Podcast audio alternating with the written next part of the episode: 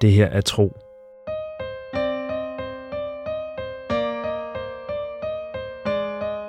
En eventyrlig podcast fortælling i 55 afsnit.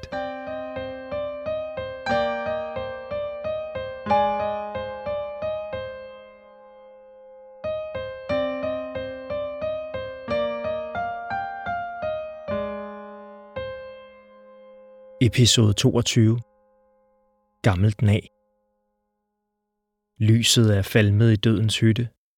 En sky må være gået for solen, for de klare lysstriber, der ellers har oplyst høvdingens sal, er forsvundet og har efterladt hytten i et dunkelt skær.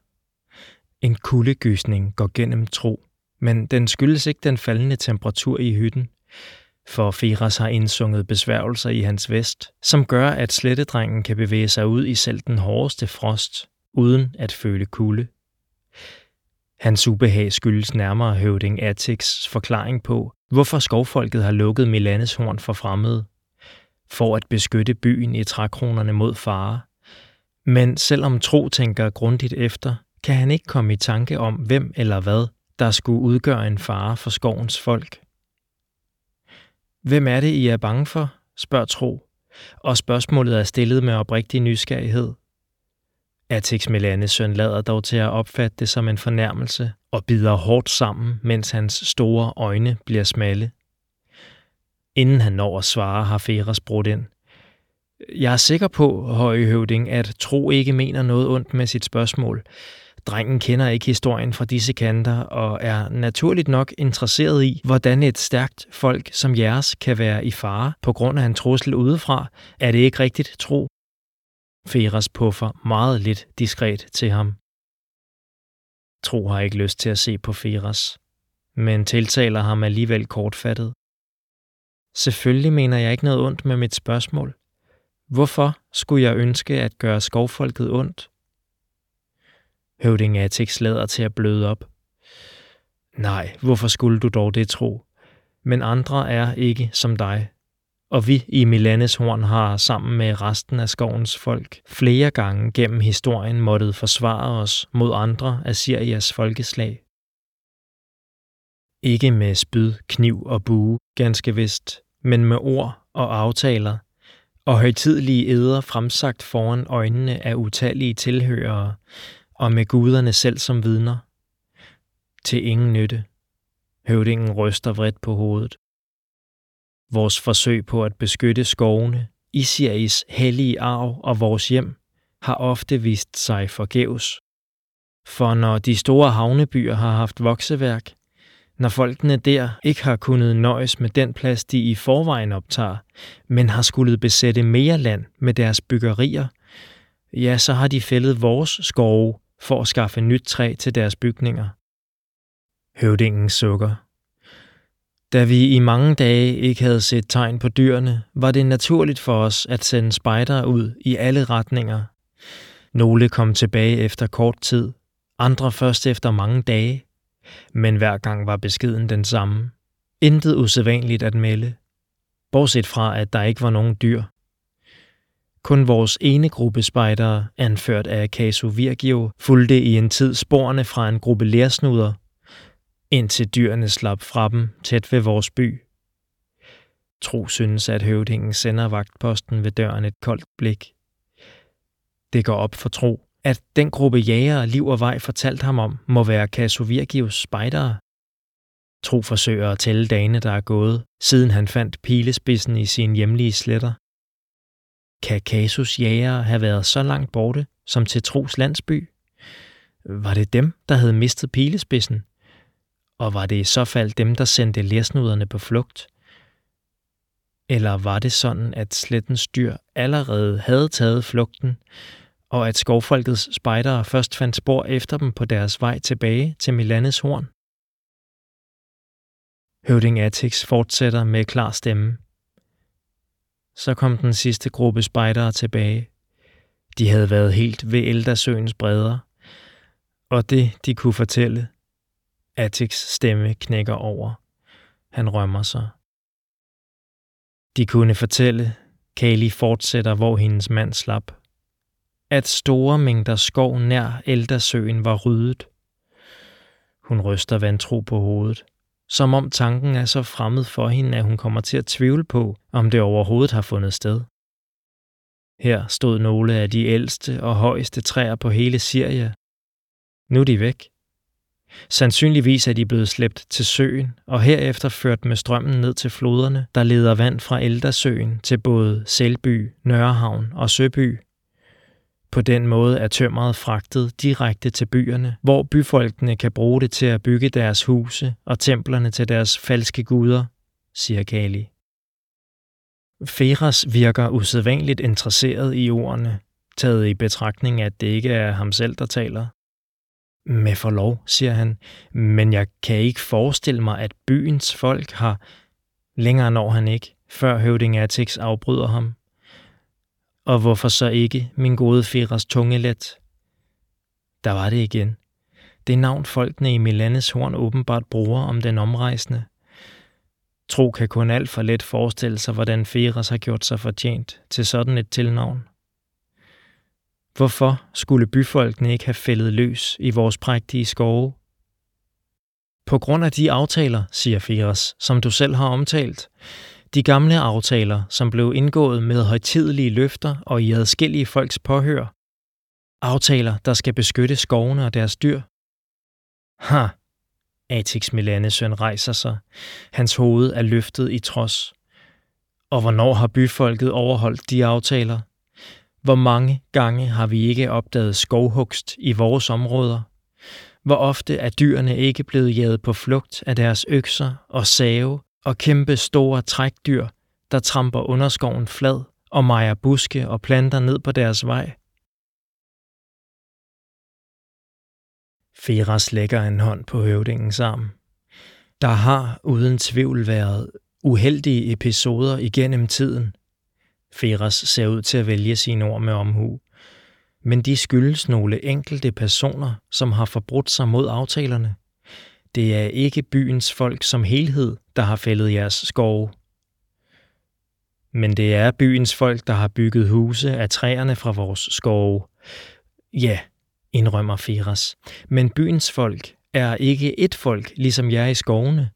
Som I ved, er byerne et væld af liv, og der er ingen høvding, nu lægger Feras sin arm på Tros skulder, og ingen storforsamling til at udstikke retningslinjerne for byens folk.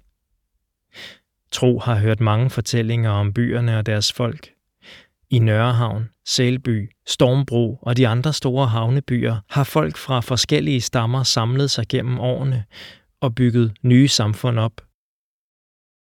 Så vidt tro ved har byerne vokset og udviklet sig gennem adskillige generationer, og i takt med det har også byens folk udviklet sig. De har dannet familier og fået børn på tværs af de oprindelige folkeslag. Og derfor ser man nu folk fra byerne, der på en og samme tid har vandfolkets blege, sølvskinnende hud og slettefolkets lange lemmer og behårede arme, eller skovfolkets tætte kropsbygning med et ansigt præget af bjergfolkets grove træk og hår som flammende ild der andre byfolk har blandet blod med andre folkeslag i så mange generationer, at det er umuligt at spore trækkene fra de enkelte folk i dem. Tro har ikke spurgt Feras til hans ophav, men han forestiller sig, at den omrejsendes familie hører til denne slags folk, der har boet i byerne så længe, at de ikke længere har meget til fælles med andre af Sirias folk. Han forestiller sig også, at det derfor altid har givet Feras og andre af byens folk særlige evner. Til for eksempel at indsynge besværgelser i tøj, møbler, værktøj eller bygninger.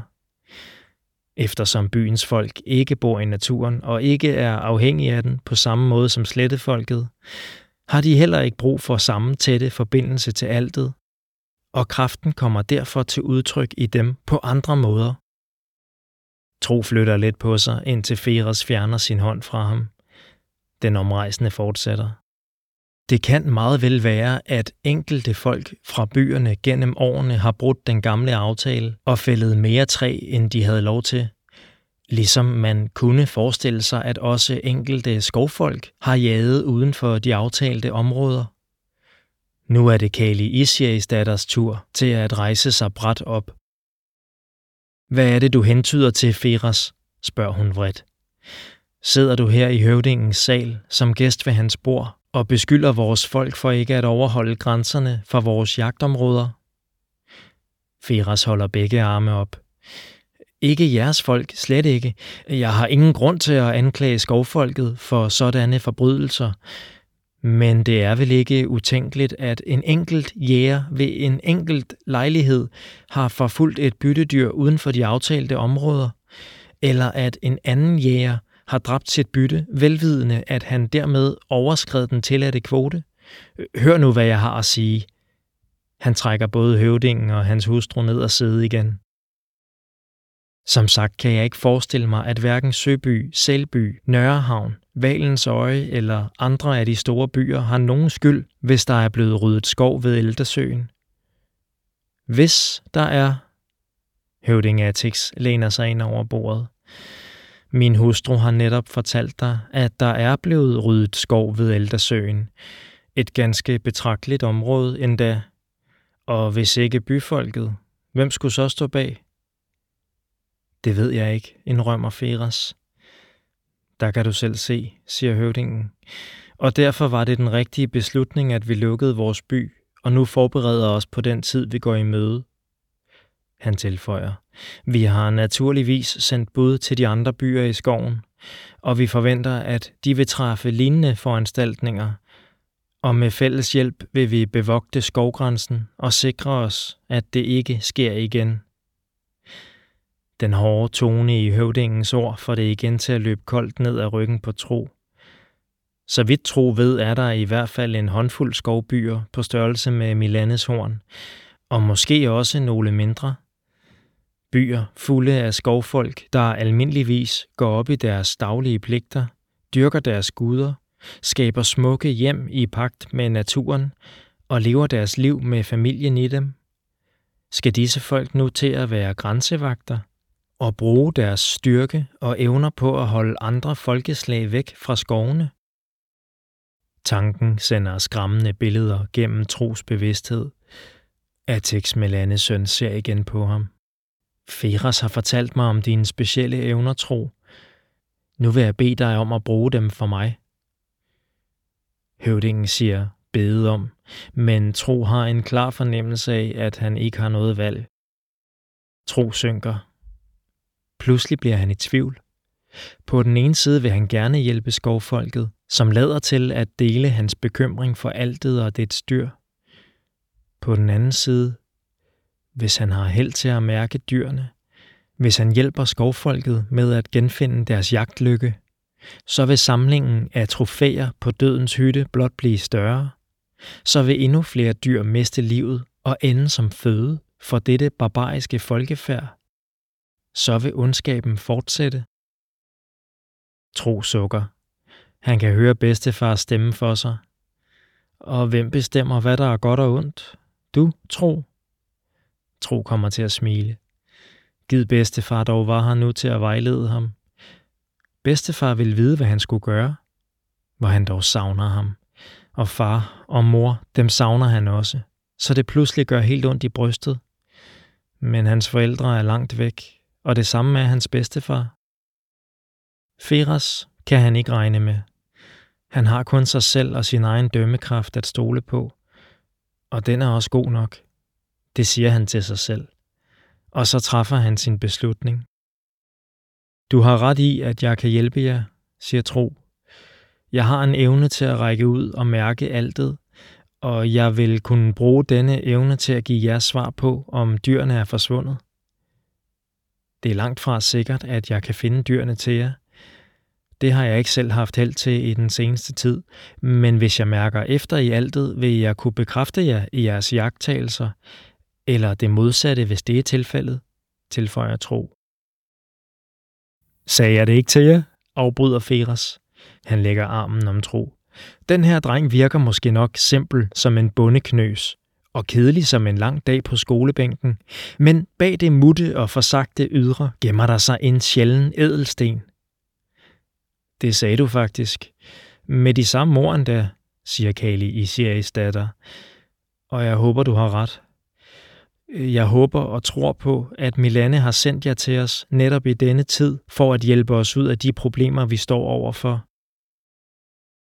Tro rykker endnu en gang på sig for at få Feras til at fjerne sin hånd. Den omrejsendes berøring er ubehagelig for ham, nu hvor hans dobbeltspil er blevet afsløret. Feras lader dog ikke til at mærke Tros ubehag, men bliver ved med at holde om ham. Og nu griber Kali Isias datter også hans hånd. Vi må vide besked.